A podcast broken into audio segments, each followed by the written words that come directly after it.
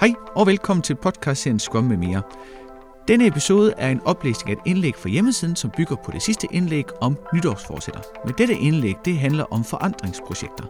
Hvorfor sker det tit, at effekten kommer, men ikke er varige eller forsvinder igen? Det får du nogle øh, forklaringer på. Du får også noget om, hvorfor det er smart at gange med pi, når man skal regne tidsestimater og tidshorisonter ud. Og så får du tre helt konkrete eksempler på, hvordan du kan sørge for, at afstemningsfrekvens og tidshorisont er korrekt, når du skal lave bestemte typer forandringsprojekter. Indlægget er læst højt af Johannes Damsgaard Brun. God fornøjelse. Indlægget hedder Træt af mislykkede forandringsprojekter, så har vi et godt bud på, hvad der går galt. Forkert tidshorisont. Det er vores erfaring, at det ofte er årsagen til, at ændringer af arbejdsgange ikke lykkes. Enten er man for utålmodig og forventer, at forbedringerne kommer med det samme, eller også er man ikke haft nok og giver op for tidligt. Begge dele resulterer i ingen resultater. Der er mange årsager til, at vi ikke har godt nok styr på tidshorisonter og afstemningsfrekvenser. En af de primære årsager er, at vi generelt er ret dårlige til at lure, hvor lang tid noget tager. Vi undervurderer konsekvent, hvor lang tid ting tager. Det kunne umiddelbart lyde som en dårlig ting, at vi generelt gør det, men det har nogle positive effekter, som er med til at gøre, at vi bevarer troen på, at det nok skal gå. Vi skal nok nå at pakke bilen og nå færgen. Vi når nok at gøre rent, inden gæsterne kommer, og naturligvis når vi at have hele systemet klar en deadline. Du kender sikkert selv flere.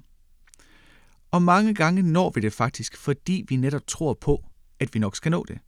Det sker ofte, når vi har en vis erfaring med det, der skal nås. Erfaringen er nemlig med til at gøre vores hvor lang tid tager det her mund? Bud noget mere præcist. Men når noget er ukendt og uprøvet, har vi en grundlæggende tendens til at undervurdere kompleksitet og dermed tidsforbrug. Og det er her, vores tidshorisont kan risikere at være helt skæv. Overskrift. Løsning gang altid med pi. Vi har to tommelfingerregler, som hjælper os med at undgå den værste tidsoptimisme. Den første tommelfingerregel er meget enkel. For at vi kan se, om noget virker, skal vi som minimum gøre det tre gange. Det gør nemlig, at man kan prøve at gøre det første gang, rette til anden gang og blive sikker tredje gang. Men vær opmærksom på, at det er minimum tre gange. Som du nok ved, så går øvelse mester. Så skal det ind på ryggraden at være en god, fast ny vane, skal man gøre det mange gange. Vores anden tommelfingerregel er, at efter 10 iterationer begynder det så småt at sidde på ryggraden. Hvor lang tid det så er, afhænger af afstemningsfrekvensen. Overskrift Afstemningsfrekvenser i Scrum. Selvom de hjælper meget, de to tommelfingerregler, så kræver det stadig, at vurderingen af, hvor lang tid det tager at gøre det en gang, skal være rimelig præcis. Her bruger vi forskellige afstemningsfrekvenser, der er indbygget i Scrum. I Scrum afholder man events med forskellige frekvenser. Daily Scrum afholdes dagligt, retrospectives hver anden til tredje uge, sprint planning hver anden til tredje uge, og eventuelt PI planning hver 8. til 10. uge. De tidsintervaller er det, vi betragter som afstemningsfrekvens. De angiver nemlig, hvor tit vi mødes og har mulighed for at afstemme, hvor langt vi er kommet i vores fælles projekt med at ændre noget i vores vaner, arbejdsgange eller kultur. Tricket er at vurdere, hvornår det giver bedst mening at snakke om, hvad der skal ændres. Overskrift. Hvornår kan du se effekten? Så langt så godt.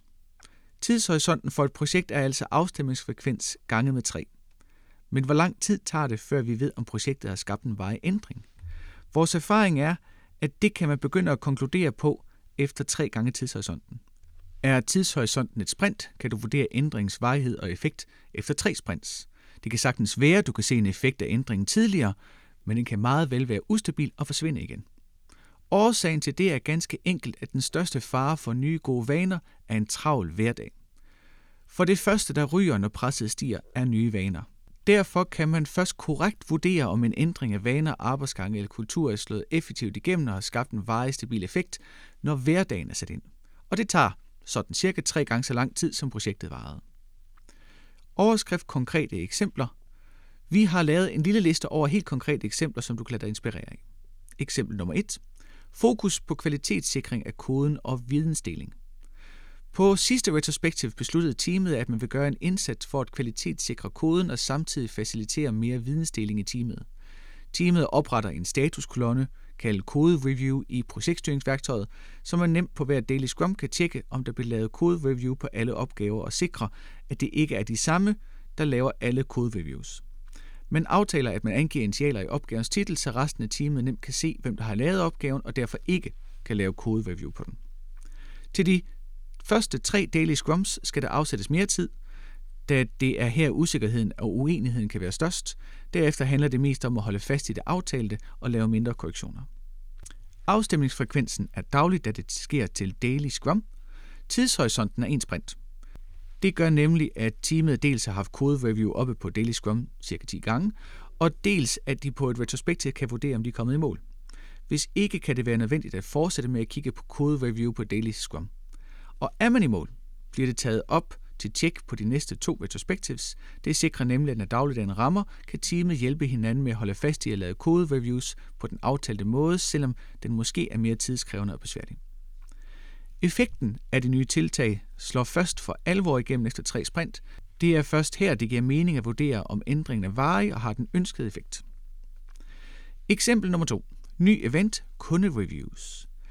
Teamet vil gerne have en tættere kontakt og dialog med brugerne af det system, de udvikler, men de er meget bekymrede for at vise brugerne funktioner, der ikke er helt færdige. De frygter, at kunderne ikke forstår, hvis der bliver ændret noget, eller hvis noget fejler under et kundereview.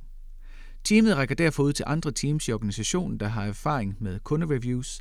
De aftaler, at de kan holde en generel prøve på et kundereview for de teams, der har gode erfaringer med kundereviews. De aftaler også med en konsulent, der er tilknyttet virksomheden, at konsulenten kan agere kunde til generalprøven. Det betyder, at der skal afsættes mere tid til de første kundereview. Det forventes, at tidsforbruget vil være markant lavere allerede efter 3-4 kundereviews.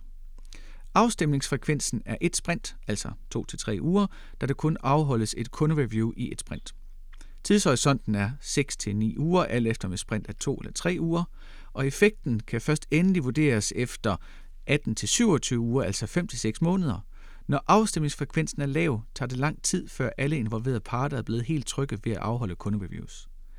En af fordelene ved en meget lav afstemningsfrekvens er, at det hurtigt er svært at huske, hvordan det var før men holdt kundereviews.